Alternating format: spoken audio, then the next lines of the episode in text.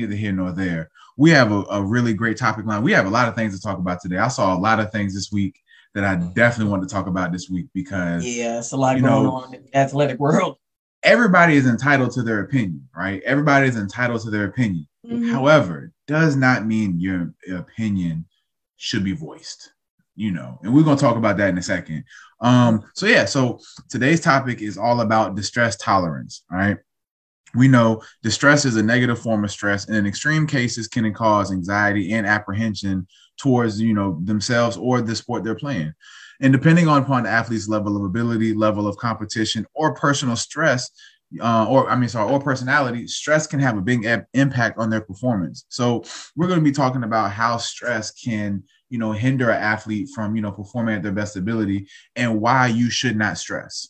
You know, obviously easier said than done, but we're going to talk about why you should not stress. And also for our athletes, you know, how having a healthy level of anxiety is cool, but when mm-hmm. anxiety becomes excessive, how that distress can really rob you of your true performance. So we're going to get into all those good things in a few. Um, so if you don't mind, um, chivalry's not dead, ladies and gentlemen, but I, I wanted to uh, probe our mental health uh, tip of the week this week with something that I saw on Instagram. And I was, found it to be really interesting. And we've kind of, we've kind of touched on this before. Mm-hmm. Um, But I wanted your thoughts on it. I'm trying to get it pull up real quick. Um, so it was a, a post that this therapist had uh, posted um, on uh, Instagram. And so the, the post said, if everyone needs therapy, then the problems everyone dealing with are systematic, cultural, too big to be confronted alone between two people. It's actually a grave injustice to make individuals responsible for this. And when I saw that, I was like, hmm, interesting. So it made me, it made me, you know, think about it for a little bit. And um, so then somebody else said, you know, as someone who's consistently been going to therapy for years and working on myself, let me tell you that there's only so much individual introspection and healing um, you can do when the structural forces and external events contributing to mental illness continue acting on you. Um, Both points, which I do agree with and disagree with. Um, one of the things I've always felt, you know, near and dear to my heart um, since I've been a counselor is that, you know, yes, I think every individual, you know, who is an individual has their individual responsibilities to be the best version of themselves as possible. You know, I don't think that necessarily has to be a written rule, but it's something that should be understood amongst individuals. You know, while you're here, for a good time, not a long time, you should try to strive to be the best individual you can be. Mm-hmm. However, we know in the reality of things, there are systems, there are, are injustices, there are any, any, any unequal opportunities that are present day in and day out. Unfortunately, a lot of those injustices, unequal opportunities, and, you know, just downright wrong systems are oftentimes solicited to people of color, even more specifically, Black people. You know, mm-hmm. when I first started in the field, I was an in, um, an intensive in-home counselor. And for those who don't know what that is, basically it is a counselor that works with children and their family um, mm-hmm. who have been going through, you know, very serious situations. Um, the child is at uh, risk of being removed from the home, so on and so forth. Um, and, you know, when I first started, you know, I, I was, you know, very, you know, gung-ho on it, um, you know, looking forward to the challenge and everything of, you know, going into this family, you know, wherever they're living at and trying to, you know, just give them something that they can hang on to to possibly, you know, you know, look for a better life. In other words, I was trying to be a hope dealer to these families who saw no hope whatsoever. Yeah. One of the things that I learned quickly, and especially I learned quickly within the system of intensive at-home counseling, is that as much as you can focus on working with the child who is present in a system, within a structure, within a family, that is doesn't have the adequate resources, tools, community environment to have a thriving kid, oftentimes you start to feel like your work goes in vain. You know, in intensive at-home counseling, we're only we're only allowed up to ten hours a week to work with that individual. Mm-hmm. I always tell people there's one hundred sixty-eight hours in a week. So in that ten hours I'm allowed to up to a week, there's one hundred fifty-eight other hours that the family structure, the environmental structure, the systemic oppression is allowed to thwart and diminish all that work I've done within that ten hours. Mm-hmm. And, you know, one of the things I always saw with kids is like, you know, kids will look at you and be like, well, you're telling me these things. You're telling me I can do this. You're telling me I can be that. But then when you walk out my door, none of that exists. You know, so I always, I always found issue with that. And even, you know, now that I'm a therapist and things like that, and, you know, my role in, you know, helping with individuals within the community is a little bit different. One of the things I always continue to think about and I always continue to say is that as much as we have these mental health issues, I'm also a firm believer in that a lot of the people who are having, you know, chronic mental health challenges and issues probably would not have the occurrence or the frequency of these issues if their environment had the adequate resources and, and, you know, sustainability to not have to worry about that. And what do I mean by that? One, adequate schools. I'm a firm believer, and I don't care who likes it or don't like it. I do not care for the public school education system whatsoever. Mm-hmm. I don't care for it whatsoever at all. I feel like the, and I'm thirteen years of public school. And I mean, if you want to count uh, college and grad school, because those are public universities, that's twenty years, then twenty years of public education. And yes, it's taxpayer dollars. So, you know, technically I am invested into the public school education, but it's terrible. I'm not going to say what I really feel about it because it would probably be bleeped out every other word, but it's terrible. It's God awful. It basically teaches our kids to be followers and employees and not leaders, innovators, progressive people, and, you know, and leaders and things like that. Mm-hmm. So I do agree with it in a sense that, yes, you know, can individual therapy, you know, be effective for the individual? Absolutely. Can group therapy be effective for the group? Absolutely. But any, if any therapist or clinician is out there thinking that them as the individual therapist or clinician is going to change one person, that is going to change an entire system or community, you are, you are digging yourself up a wrong hole and, you know, barking up a wrong tree as well. I do believe that through individual therapy and individual help, you can help an individual, give them a perspective that they might offer to others to help spark a change amongst the group and collective. But I think a lot of times people think that if they go to an individual therapist, all their problems will go away. A lot of times, and, you know, some people might feel differently, but I feel like a lot of people's issues are economic issues that trigger mental health challenges and issues within them. Now, granted, are, do people have hereditary issues, issues that are passed down, or, you know, just um, they were, you know, just happened to be exposed to or witnessed a um, very unfortunate event? Yes, that does happen. But I do feel like, especially in our Black community, you know, and I live around two communities in Petersburg, Virginia, and Richmond, Virginia, where they're predominantly Black, and they're the most underfunded, you know, group out of those communities. So I do feel like as much as we as clinicians do help on a mental health level, and we can, cont- as we should continue to, we should continue to address these mental health challenges and concerns within our individual clients. However, I think also as therapists, as clinicians, we can also be a catalyst and a voice to talk to our local politicians and let them know that, hey, just as much as you all think that we're supposed to be the savior and fix these people's mentality, Not only should, not only does their mentality need to be fixed, but they also need to be offered real opportunities, real resources, real jobs. I just seen an article where it said that the average rent in Manhattan now is five thousand two hundred dollars a month. That is the average. Now, granted, that's not everywhere, but I'm pretty sure every person that lives in Manhattan ain't got money. I'm pretty sure they don't. So we see that as economic issues, as inflation continues to rise, as our as our economy as a whole goes up and down, and we don't know what it's going to be like, this also affects the uh, uh, impacts the everyday person, the everyday person who has to go out here and, and make a set income, knowing they're not going to make any more money, but prices continue to rise. Now, our son, now granted, you know, we we we make ends meet. We're good. We're good to go for the most part, right? Not rich in any slight of the imagination, but we make ends meet. Hell, we'd have been searching all up and down Central Virginia just for a, a specific set of diapers for our son that no store has.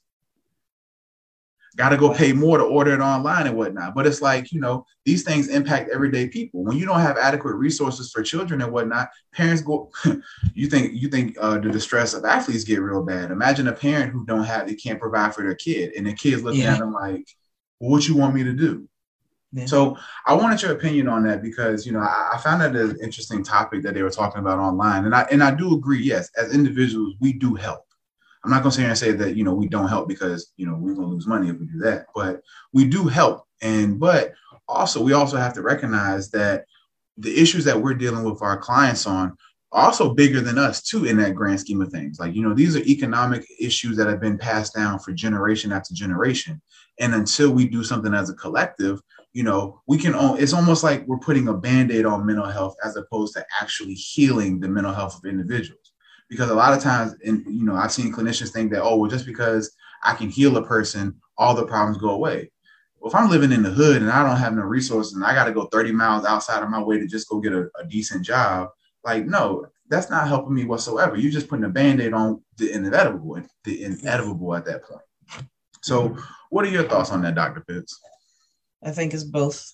Um, you know, we talk about, and I've said before on the show, that each area of my work, whether I'm wearing my couple marriage and family therapist hat, I'm wearing my life coaching hat, or my sports mental health empowerment um, hat, or, you know, the hat of a Black woman and a mom and a wife and sister and all of those, all of the different hats that I wear, that we do not live in a vacuum. We do not live in a bubble. The this the things that we encounter as individual human beings are systemic in nature, and we have to be mindful of how these ecosystems that that influence how we think, feel, function, and navigate life are informing how we're showing up, first and foremost in our relationship with ourselves, and then in our relationship with others, and, and ultimately how we navigate this thing called life. I do think, though, that there is a tremendous, tremendous um, benefit of individual responsibility within the context of the things that go on in the system. And the reason why I say that is because we do know that one person can make a difference. And I agree with you, Ronnie. It's not about one person being the savior here in the natural. It's about the each each one reach one mentality, which is systemic. That is a mm-hmm. systemic approach to problem solving.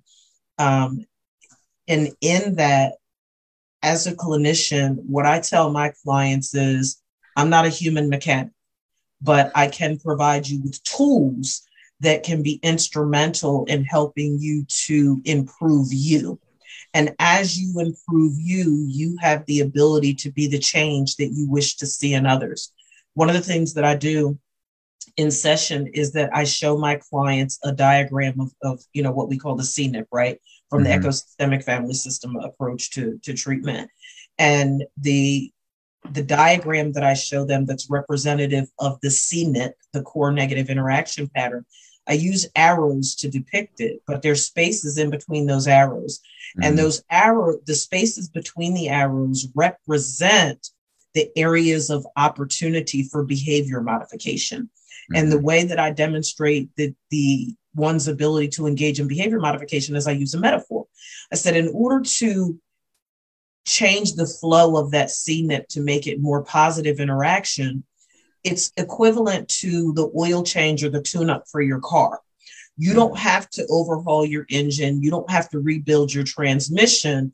But if you if you engage in routine maintenance of your vehicle, just like if you engage in routine maintenance for yourself, which is clinically what we call self-care, right? Mm-hmm. And you are instrumental in helping other people to engage in self-care and to do their part to modify behavior and break the core negative interaction patterns that we see ourselves in.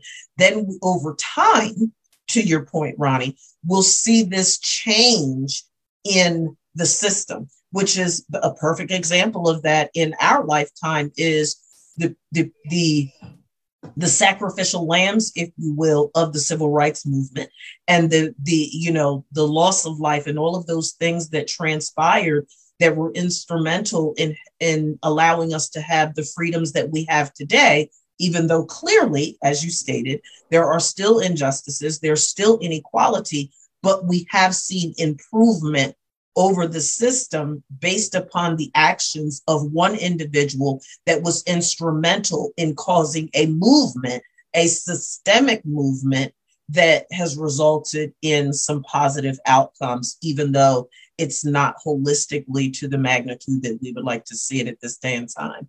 So I think that it has to be an individual and a collaborative effort that is going to be necessary as we continue to navigate our life's journey to help us to see the healing trajectory that each of us needs to experience to be a better version of ourselves, but to be a better people, to have better homes, to have safer homes, to have safer communities, to have safer, more just experiences for us as people. Amen. I, and and I, I wholeheartedly agree with that. And, you know, so I say that to say, you know, because I think oftentimes, you know, I, I see it so much now where, you know, yes, I, I do think if people have an issue that they have a hard time, you know, processing, dealing with, absolutely. Can coming to a therapist be uh, uh, um, a, a beneficial thing for you? Absolutely.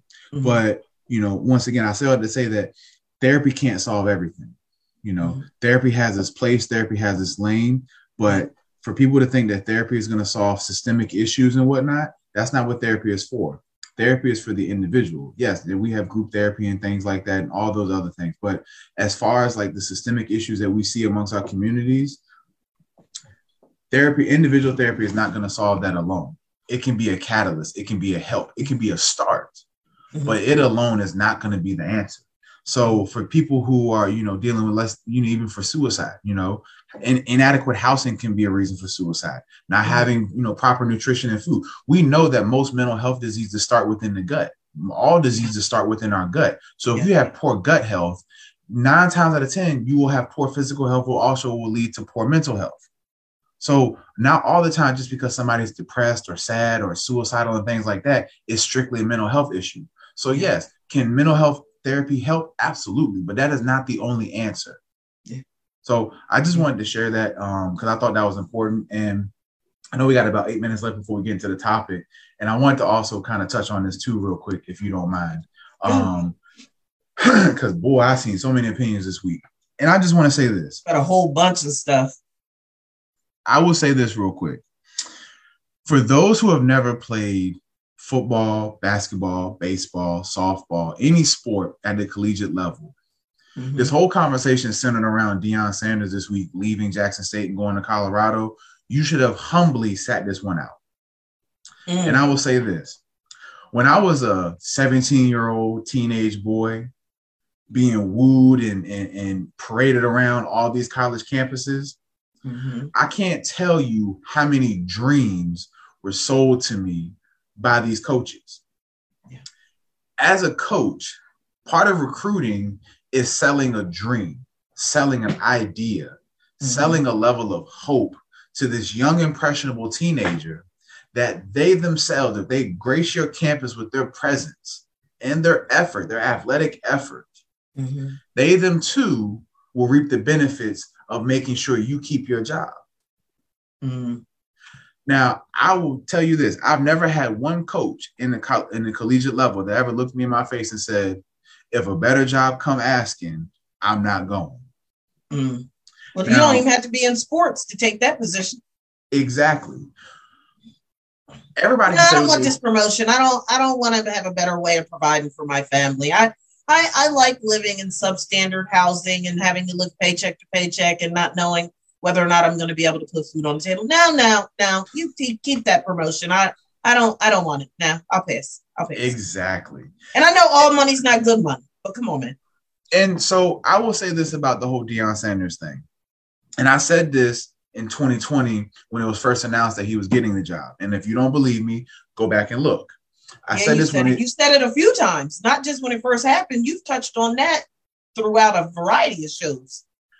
And the one thing I said was, I don't expect Deion to be there more than five years. And five years yep. is being very generous. Yep, you said it. It was very clear. And Deion made this very clear. Yes, I'm coming here to bring awareness and to bring light to the H B C Us. Yeah. However, my main agenda is to show people that I can coach. And not only can I coach, I can coach phenomenal talent at a phenomenally high level. It was a stepping stone. And you know what? I can't even, you know, I don't even want to call it a stepping stone. In, in, in reality, is it a stepping stone? Yes. But mm-hmm. while he stepped on that stone, mm-hmm. damn, did he not uncover it and provide so much? Yeah. I've seen a bunch of lists of all the things he's done for Jackson State, and we don't need to go through it. You can just Google it. What did yeah. what did uh, Coach Prime do for Jackson State? You'll find a, a abundance of things he did. And this is the one of the things I said. The only way Deion Sanders going to Jackson State would be a disservice is if he left before he was able to establish a system that would highlight, promote, and allow young Black coaches and coaches of color to showcase their, their coaching ability. Because yeah. far too many times in these Black conferences, the MEAC, the SWAC, the SEAC, and the C I A A, mm-hmm. they recycle mm-hmm. these trash coaches who go from mm-hmm. one school to the next with the same losing record that they had in the previous mm-hmm. school, and go to the next school and lose all over again, right? Mm-hmm. We also mm-hmm. know that H B C Us historically, since the seventies, don't really give a damn about athletics like that. That's just what it is. Because if it don't make, and here's the thing, and I and I think I said this, I think I think me and you talked about this individually. Mm-hmm. The Celebration Bowl, which Coach Prime is coaching in next week, ladies and gentlemen.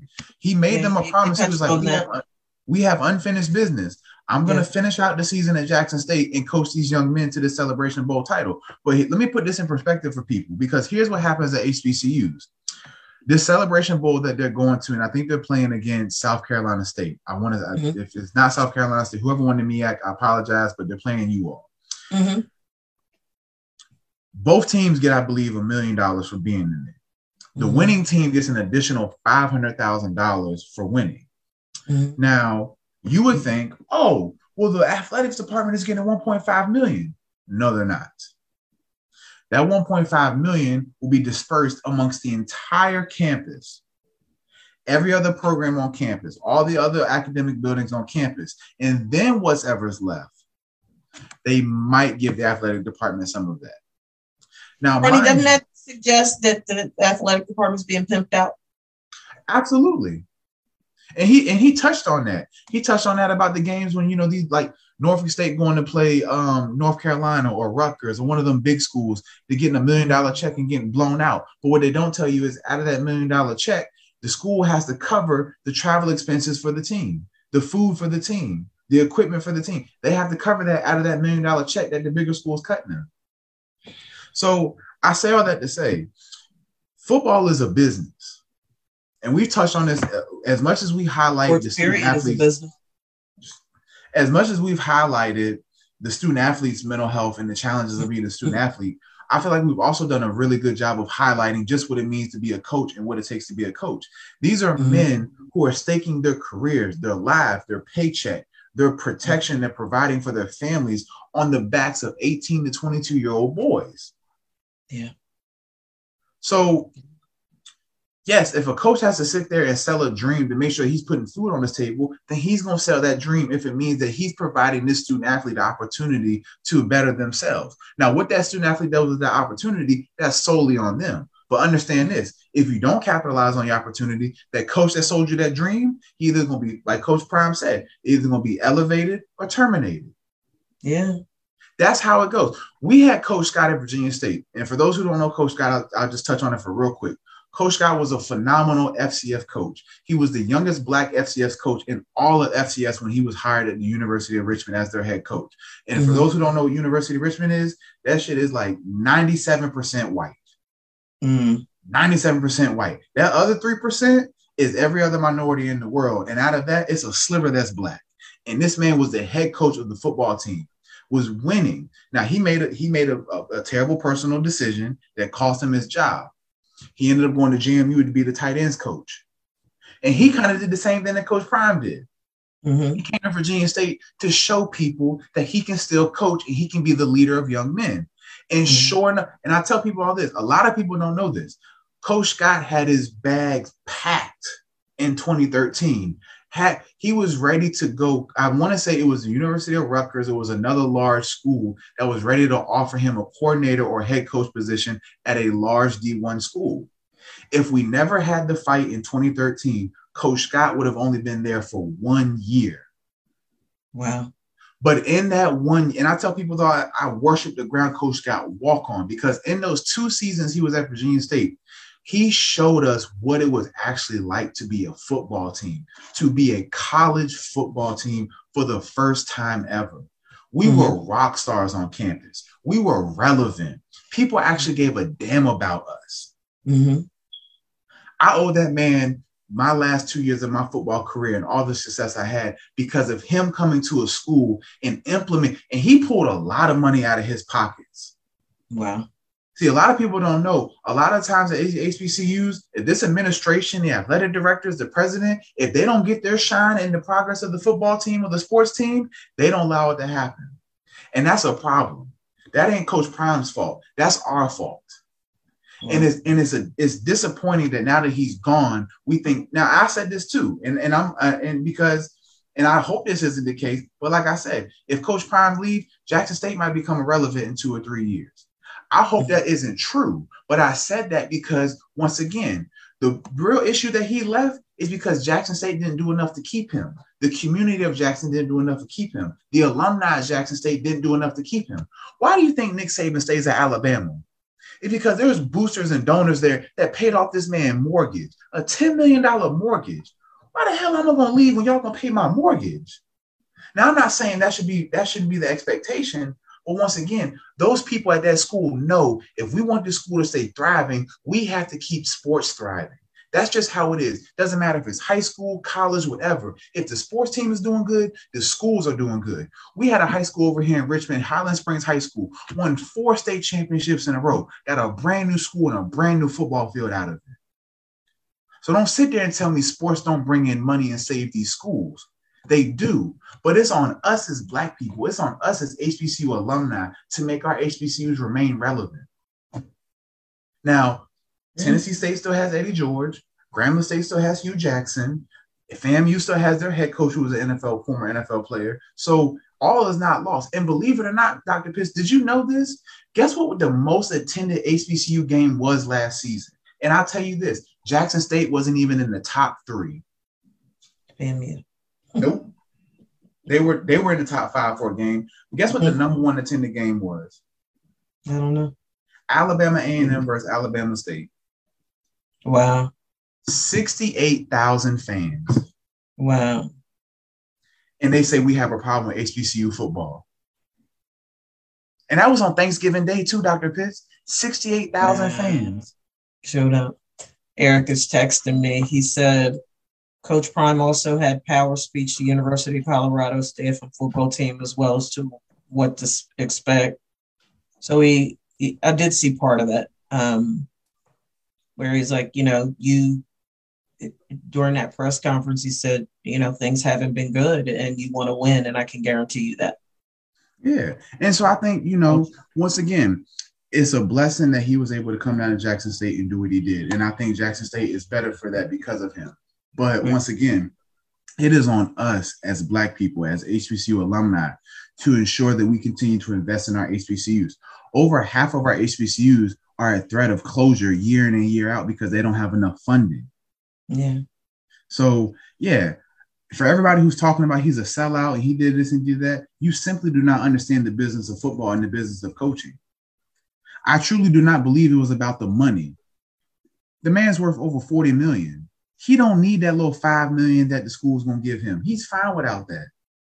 But the opportunities, the investment that they have in the athletics program, that's hard to beat. That's hard to walk away from. When you know you're going to have the support of the school, the community, the state, that's hard to walk away from. So shout out to Coach Prime for what he did to Jackson State. And I hope every H B C U that has a sports program in, in, in athletics department understand that we can do this at all H B C Us if we make a conceited effort to invest in them. And I'm going to stop ranting and raving because I said I was going to stop at eleven thirty, but you know. It's all I'm good. Sorry. I'm sorry. Oh, Shawan left the C I A A too. They were never at H B C U, but they left the C I A A to go to a conference in North Carolina and Bluestone and Bluefield State um, in West Virginia, which is a historically uh, H B C U, but predominantly white now, is, one, is joining the C I A A. So... Okay. Um, deuces to Shawan. What's up, Bluefield State? Welcome home. Um, yeah, that was all the news I had. Okay. I'm gonna stop ranting and raving now. I apologize. So look, folks. So um, when you think about emotional distress, you know, and I, I think I touched on it last week. And when we talk about emotional regulation and what have you, and I put it in its most elementary form or, or definition, it's one's ability to increase their tolerance or their capacity for frustration, right? So when we find ourselves emotionally distressed, what that is, is that it's this elevated state of mental anguish that can take a wide variety of forms. And it can result from a mental health issue, or it can be circumstantial, right? Mm-hmm. So when you think about some of those circumstances, relationship difficulties. So mm. what does, and Ronnie, you've talked about it all the time, right? What does it look like when you're playing for a team and you're, you experience discord with your coach, you don't get along with your teammates, or, you know, and Ronnie, you can speak to this more than I, but when I, when I reflect upon the interview that Coach Prime did with sixty minutes, and they mm-hmm. showed the conditions of the athletic facilities at Jackson State, those things, when you're an athlete, when you're an athlete and you have sustained injury and you need to be able to rehab and you're in a pool because you don't have the appropriate equipment to rehabilitate your injury, and and you that's distressing, right? Yeah. It's it's similar to people that are economically distressed, to your point, Ronnie, that can't afford appropriate health care, right? So there's there's so many different things that can cause emotional distress. And, you know, so what does it look like? What, what are the symptoms that will give you an indication that you're emotionally distressed? You feel overwhelmed, helpless, and hopeless. You feel guilty without a clear cause. You spend a lot of time worrying. You have difficulty thinking or remembering, sleeping too much or too little, having changes in appetite, relying more heavily on mood-altering substances such as cannabis and alcohol, isolating from people or activities, experiencing unusual anger and irritability, experiencing fatigue, having difficulty keeping up with daily tasks, experiencing new and unexplained pain. Well, daggone it, Ronnie, isn't that a lot of the stuff that we see in our in our communities? It, Every don't day. We see a lot of those symptoms in the the nuclear home of Black and brown persons? Isn't the emotional distress symptoms, isn't that oftentimes, too oftentimes, what we see in economically depressed area, in areas mm. where there are food deserts, in on H B C U campuses that have less than desirable facilities, less than, you know, we talked um, a few, it was the end of last season where we were talking about the housing conditions at Howard University, and the students were protesting, and it was a mess. So when you think about emotional distress, there are so many different ways within the within the realm of athletic performance, but also systemically outside of athletic play, that our athletes are exposed to emotionally distressing situations day in and day out. Their performance, the long hours that you all have to put in, the did you get a full scholarship? Didn't you get a full scholarship? Did you blow your refund check? Did you have to send it home to mama and them so that they can eat? The, the conditions that you have to play in and rehab in. And it goes on and on and on and on and on. So it would suggest that for a number of our athletes, Ronnie, at these H B C Us, emotional distress is a way of life, but they're expected to perform at these exponentially high levels every single solitary game, regardless of what sport they're playing. Right. What's wrong with that picture? It is. And and you made you made several great points, and I wanted to touch on them. You know, when we when we think about, you know, the emotional distress of, you know, just regular, you know, regular citizens, people who aren't in sports and things like that. One of the things I always tell people is that I think one of the detriments that, you know, not all parents, but a good amount of parents failed to do is to really condition and prepare their kids what it means to be an adult on a day in and day out basis. And I've said this before, obviously getting a good job, you know, having a house, having a reliable car, having a family, those are all, you know, foundational things that we all strive to do, right? But that's not all, that's not all it means to be an adult. There are so many things that encompass being an adult, especially the emotional piece of it.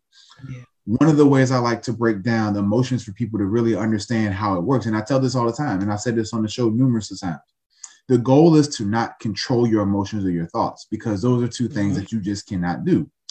You can reduce the occurrence of negative thoughts. You can reduce the occurrence of expressing negative emotions, but you cannot control your thoughts or feelings. They are indicators. There are things that are there to tell you what's going on inside and outside of you. Mm-hmm. One of the ways I like to get people to really understand what it means to be an adult is to compare your emotions to a stock chart. Let's look at Apple, for example. You know, on if you looked at the day-to-day of a stock, a stock goes up and down throughout the day from nine thirty a.m. to four fifteen mm-hmm. p m. It just mm-hmm. goes up and down. And if you really look at it minute by minute, it's just like this, just up and down, up and down. Wouldn't it be fair to say that us as humans, our emotions are kind of like a stock chart? If you look at it over the course of a day, our emotions are all over the place. Mm-hmm. If you could list off how many emotions on a day in and day out basis that you, that you experience, give or take, you might experience maybe ten different emotions throughout the course of a day, mm-hmm. right? Some good, some not so good. Mm-hmm. Now, if you take a step back, you look at the year, uh, the year of a, a business, right? Mm-hmm. Yes, day to day has been up and down, but is that up and down on a steady upward trajectory or downward trajectory? Mm-hmm. Meaning, if you look at yourself from a year, if I look at myself compared to December tenth of twenty twenty-one compared to now, my emotions have been up and down over the last year. With my emotions leading me to go upwards in life or in a recession in life. A lot mm-hmm. of times when we don't have a full understanding of our emotions and why we're feeling them, it can kind of feel like we're experiencing a recession in our life, meaning that once again, we become hopeless, we become distressed, we become feeling powerless, we feel mm-hmm. like we have no control whatsoever in our life, right? Mm-hmm. I think one of the great benefits of children playing sports is that sports kind of give you a, a, a controlled microcosm of life. Mm-hmm. Within any sport, whether it's football, basketball, baseball, softball, you will come across some type of distress over the course of a game, practice, season, off season. Eventually, that will eventually happen.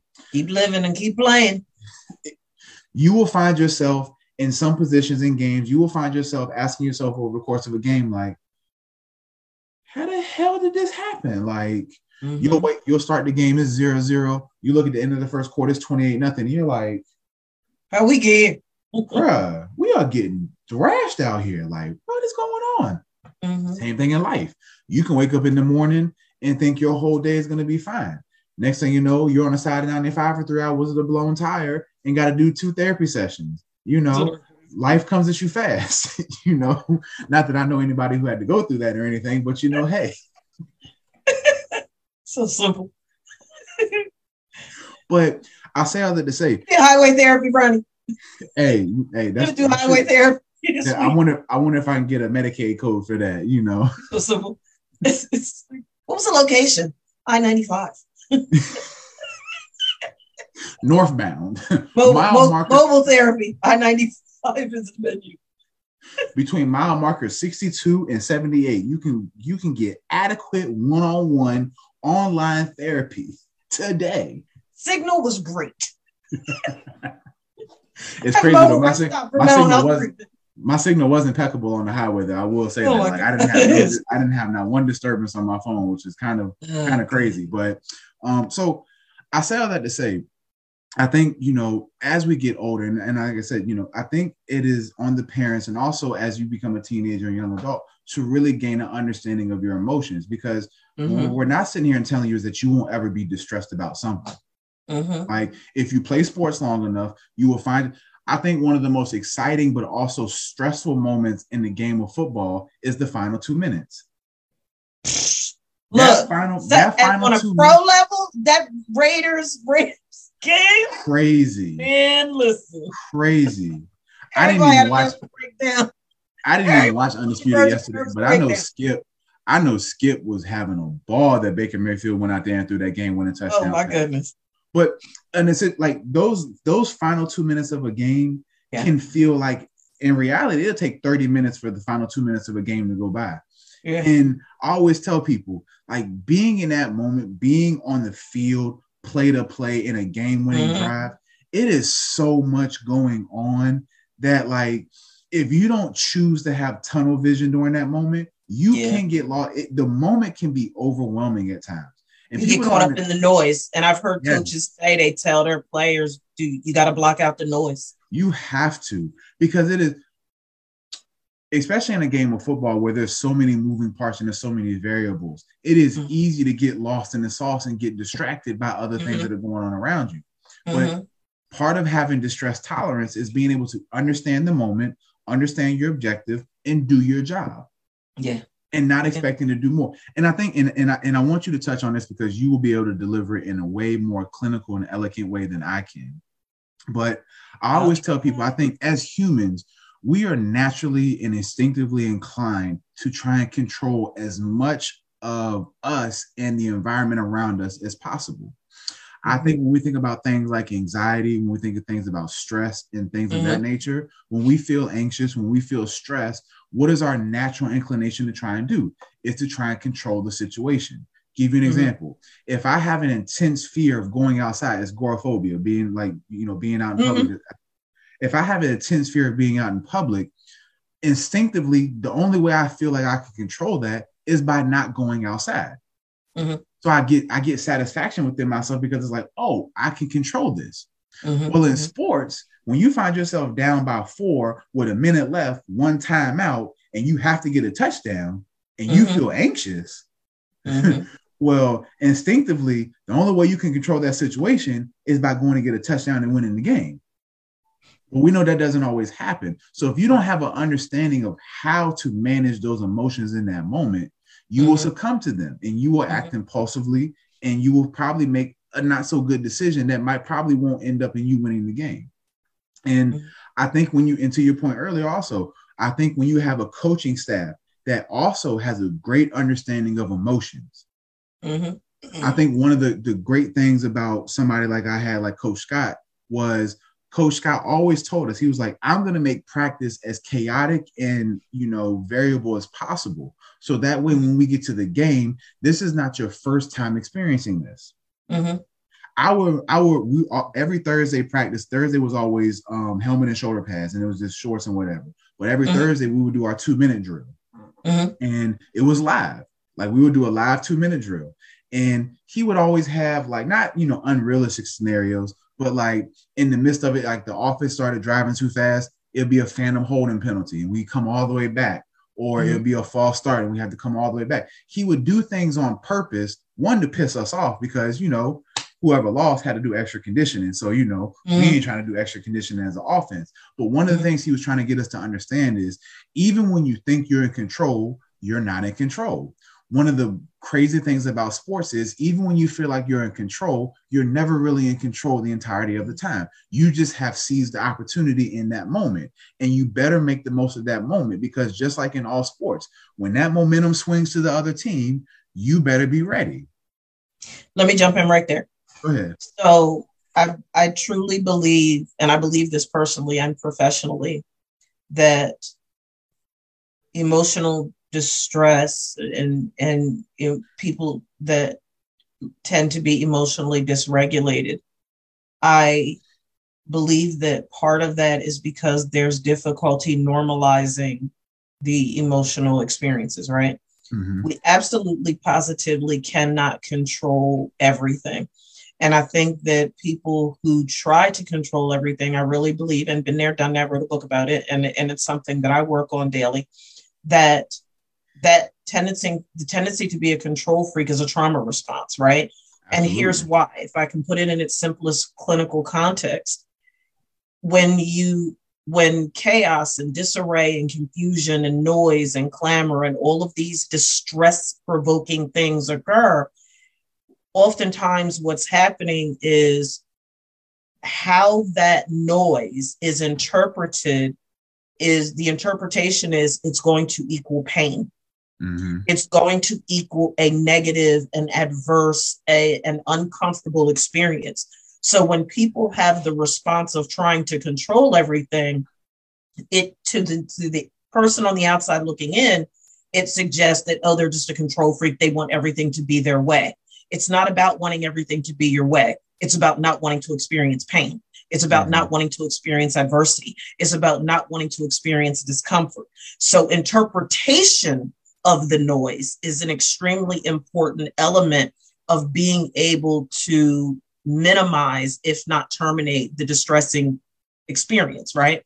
Right. So one of the activities that I do with my clients, Ronnie, is I literally bring up a sheet of emotions, and it has, goodness gracious, probably fifty or more emotions that are on this sheet. And I literally walk through each one of them and I say, is there anything on this sheet that you've never, ever, ever experienced ever in your entire life? In all the years I've been doing this work, Ronnie, I've only had one client say that there was something that they had never experienced, right? Every other client that I've ever done that activity with has acknowledged that every one of those emotional experiences they've had. So mm-hmm. if you know, to your point a few moments ago, if you know that as long as you continue to play sports, as long as you continue to live this thing that we call life, it is expected that you're going to experience at some point in time every emotion that there is to experience, even the really bad ones, even the really tragic ones, even the really intense ones that are that could provoke you to emotional distress. Now, people have said, you know, you know, Lauren or Doctor Pitts or whatever, you you just seem to let water, you know, roll off your back. Like, let me tell you something. And I've said before on this show, I haven't always done a good job of being emotionally regulated, but being emotionally distressed and and allowing that experience to happen was detrimental to me.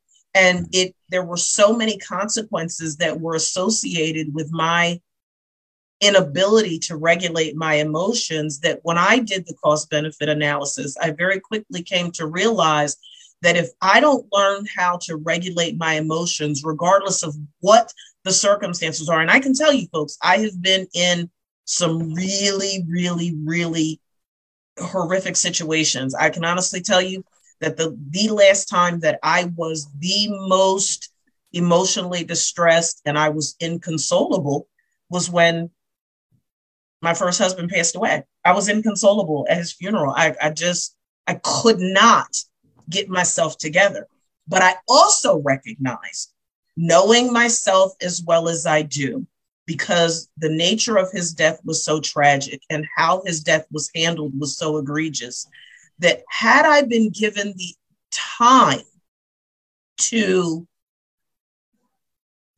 grieve his loss differently, or had I been given the opportunity to better prepare for what I saw him laying in the casket, looking the way that he did, knowing me as well as I do, I would have been more effective in my ability to handle my emotions. But I was I was caught off guard because it, it and, and, I, and I'm going to say this, and I say this respectfully, Um, in honor of his memory, at that point in time, I wasn't, we weren't together. I wasn't in charge of his services. I would have had a closed casket. I would have had a closed casket because it's, my first husband was gorgeous. He was fine as all outdoors. And that's not what you saw. The shock of that, I came completely unglued. But with the help of family and friends and my best friend who was glued to my left hip, I was able to recompose myself. So I want you to hear my heart, folks, when I say that we understand that there are times when, whether it's in athletic play or beyond athletic play, that things can happen to you in such a way that knock you for such a loop that you lose it, that you absolutely positively lose it. But you also have the ability to compose yourself and to not stay in that emotionally d- distressed state. Um, you know, there are definitely some, some things that you can do that can be instrumental. Um, first and foremost, there, there's some prevention that you can take, right? Mm-hmm. And the prevention is being aware of those triggers in the athletic setting, um, at home, on campus, whatever the case may be. Ronnie, you touched on it. That support network is paramount, whether it's your um, your teammates, your coaches, your trainers, your parents, your whomever the case may be. Um, staying engaged in your play, mm-hmm. you know, not allowing yourself to become so withdrawn that you just sort of collapse under the pressure of whatever it is that's transpired. And one of the things that I've always admired is you hear, I don't, I'm not familiar with situations in the collegiate realm, but certainly in the professional arena where athletes have been notified that a parent has died or that a sibling has died, and they come out and play anyway. And they yeah. do it in their mind. Part of how they handle the emotional distress that they're experiencing is they, um, they honor. It's how they pay homage to the person that they lost. It's like, you know, I'm going to come out, I'm, I'm going, I'm going to rock out, and I'm going to have my best game ever in, in memory and, and honoring them. Um, you know, you gotta, you gotta eat right. And you all know that, you know, as, as athletes. And the substances, you got to keep the substances out of the formula because they can be so, so harmful. And, and stress management techniques. Um, There's one in particular, Ronnie, that I want to rem- to, to touch on, um, and it's called radical acceptance. And, and I love that one so much because it, it speaks to our power. Mm-hmm. It speaks to what you said in the beginning of the show, where we, we, we created that marriage between the systemic element and the individual element. Radical acceptance, folks, is recognizing that in that example that I gave, where I literally just lost it, right? Mm-hmm. Um, it's those occasions where you run into a problem where you are absolutely positively out of control. Mm-hmm. You are out of control. It's the tragic phone call saying that you lost a child, you lost a sibling, you lost a spouse. It's the distress with the shooting at U V A. You know what I'm saying? It's like these horrific, horrific circumstances that you absolutely positively have no control over. And it isn't fair. And it it's it's horrific. Radical acceptance refers to a healthier way of thinking during these situations. And instead of focusing on how you would like something to be different, you recognize and accept the problem or situation as it is. Accepting is not the same thing as liking or, or condoning something. It's about learning to accept the problems that arise because you, you just don't have control. Nothing you say or do, nothing that you say or do is going to make it different, is going to make it better. It's going to bring the person back. And that, that, that radical acceptance is, I can, I can hear it, Ronnie, like it was yesterday. My best friend in my ear at that funeral. And that's what she was ministering to me. And it was like a, a healing salve mm-hmm. that even though every fiber of my existence was shattered in that moment in time, because I didn't want it to end that way. There was something in that moment, and since that time, good, mis- good, good experiences, good memories, mistakes, all of it, Ronnie. The radical acceptance was instrumental in self-soothing my senses, my eyes, my ears, the touch, the taste, the smell of it all.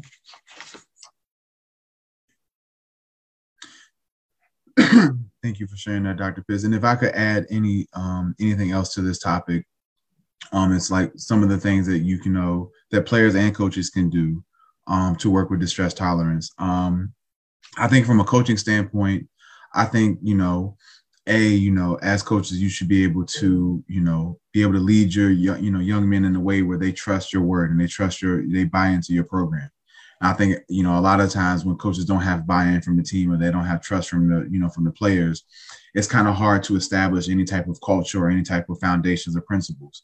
So, you know, once you have that level of respect, you know, amongst the players and coaches, I think, you know, when it talks about the stress tolerance, and we and we mentioned this throughout the show, you know, sports is nothing but stress at times. Sports can be the entire sixty minutes of a game can be nothing but stress. But how you manage yourself amongst the chaoticness of the event of a game, of the events of quarters, of, of halves and things like that. I think, you know, as coaches, I think the best thing to do is to prepare for that during the week. I think uh, what makes a great coaching staff is being able to have individuals uh, along that, among that coaching staff that can identify and pinpoint, you know, situations, scenarios, problems that could arise, whether they do or not. Being able to, one of the things I always work with people in anxiety about is, what is the worst case scenario that can happen that's associated with your anxiety about something, someone, or or whatever the case may be? Because once you're able to identify what the worst case scenario is, we can formulate a plan, we can formulate a process of steps to help you prepare for that if and when that situation were to happen, if the worst case scenario were to happen. If worst case scenario doesn't happen, cool, that's great, that's amazing. Because not all the time does the worst case scenario always happen. But if it does, the goal is to not be caught off guard. The goal is to have a plan. I always say, even, you know, even when it comes to like, you know, the Second Amendment and weapons and stuff like that, one of the things my dad always told me is rather have it and not need it than need it and not have it. Same thing with same thing in amongst in sports. It's better to go over it, coach it, prepare for it, have a plan for it, as opposed to it coming, you know, coming about in the midst of a game and now everybody's looking around like, well, what the hell do we do? Yeah. So if you don't prepare, if you don't prepare, I, I always screw the quote up. If you fail to prepare, you're preparing to fail. Yeah. So I think that one of the best things to handle distress, you know, is to be able to prepare for the worst case scenario. And if it happens, you have a plan and you just get through it and do your best. And if it doesn't happen, kudos to that as well. And that's all I have for uh, this week's topic. Um, just, Doctor Pitts, you want to uh, finish yeah, up? Yeah, just one, one more to piggyback on that. Um, mm-hmm. I mean, there's, There's a, a wealth of distress tolerance um, uh, approaches that you can take. There is um, there's one that uh, is an acronym. It's called ACCEPTS: activities, contributing, comparisons, emotions, pushing away thoughts and sensations. Um, there's one that's based on another acronym called PLEASE: treating physical illness, eating healthy, avoiding mood-altering drugs, sleeping well, and, and getting the exercise. Um, But the one that I want to close out on, Ronnie, is connected to our thought life, because I think that whether it's within the context of your athletic play and performance or just in your day-to-day life when it's off season, um, I think that people make light of the power of our thought life. And I am so big, Ronnie, I am so big on requesting that people be mindful of their self-talk. Mm-hmm. What are you telling yourself? What are you telling yourself about the last game? What are you telling yourself about the upcoming game? What are you telling yourself about your relationship with your coach? What are you telling yourself like about your like relationship that. with your teammates, right? Because that negative self-talk, what a lot of people do not realize is what you tell yourself informs your relationship with yourself. It's the Bible says, out of the mouth, the heart speaks, right? Looking at that, in the natural sense, the conversations that you have going on in your head are informing how you relate to yourself and other people. It's informing how you play. It's informing how you show up on the court, the field, the baseball diamond, the court, whatever the case may be. You have to start paying attention to your internal dialogue so that you're more aware that what you feed grows. So if you're entertaining all of this negative chatter based on the conversation you're having with yourself, you have the ability to elevate your emotional distress or diminish your emotional distress. So that's what I want to close with. I want folks to pay attention to their internal dialogue, because it is informing how you manage your emotions. Um, that's all we have today, folks. We have next week is our last show until the January seventh show. You know, we take that that break before Christmas and after Christmas off. Um, what, what, what, what, what a year it has been, but we'll talk more about that. Ronnie always recaps the first half of the season um, on that last show before we break for Christmas. Ronnie, man, you better know that I love you, because let me tell you something. I got a husband that's an Eagles fan. The father of my child is an Eagles fan. I got an ex that was an Eagles fan. I got an ex that was a Redskins fan. And my former husband was, God bless his soul, a Dallas Cowboys fan. And ain't nobody ever been able to get me in no Eagles nothing. Hey, that's how know, much I love you. And that's like, I am on honoring my word. I said, if I had lose did, did, did, did, did, did, did, did, this here H B C U pick camaraderie thing that you tricked me and put on the table, that I would wear the Eagles gear. I was a good sport. I had worn it. And now I am claiming in the name of Jesus that it is what was needed to throw the Malukia Malukia on them. So that, so that when they come to Dallas on Christmas so, Eve, so in other words, what I, hear you, what I hear you saying is, is that you are intentionally trying to cause distress amongst, yes, amongst absolutely. the Eagles. And no, Eagles fans out there, go ahead and take all the screenshots you need to take. Go ahead and make all the jabs, because know that you won't see it no more. You will. I'll be a reneging somebody, I, but you ain't have to worry about me reneging, because I will never again say, oh, Ronnie or anybody else, if I lose, I'm going to wear eat. I ain't doing it. It ain't happening. We love y'all. We're so glad you tuned in today. Have a wonderful weekend. Get that Christmas shopping done. Do I need to email y'all what my sizes and stuff are? You can always go right with Cowboys stuff. Just send me Cowboy stuff. It's all good. I'm easy. I'm an we'll easy. Make sure, we'll make easy. sure. We'll make sure Goodwill gets it. I'm an easy gift recipient. We'll, we'll make sure the Salvation Army gets it. Sends it to the people overseas that really need those. Don't need those things. All I'm right, pretty folks. sure. I'm pretty sure they get all the Cowboy Super Bowl stuff every year that Jerry Jones prints off. Whatever, Ronnie Ransome Junior That's it for today, folks. Thank you for tuning in to House Talk Pregame. We'll see you right back here next week. Have a great weekend, everybody. Bye bye. God bless.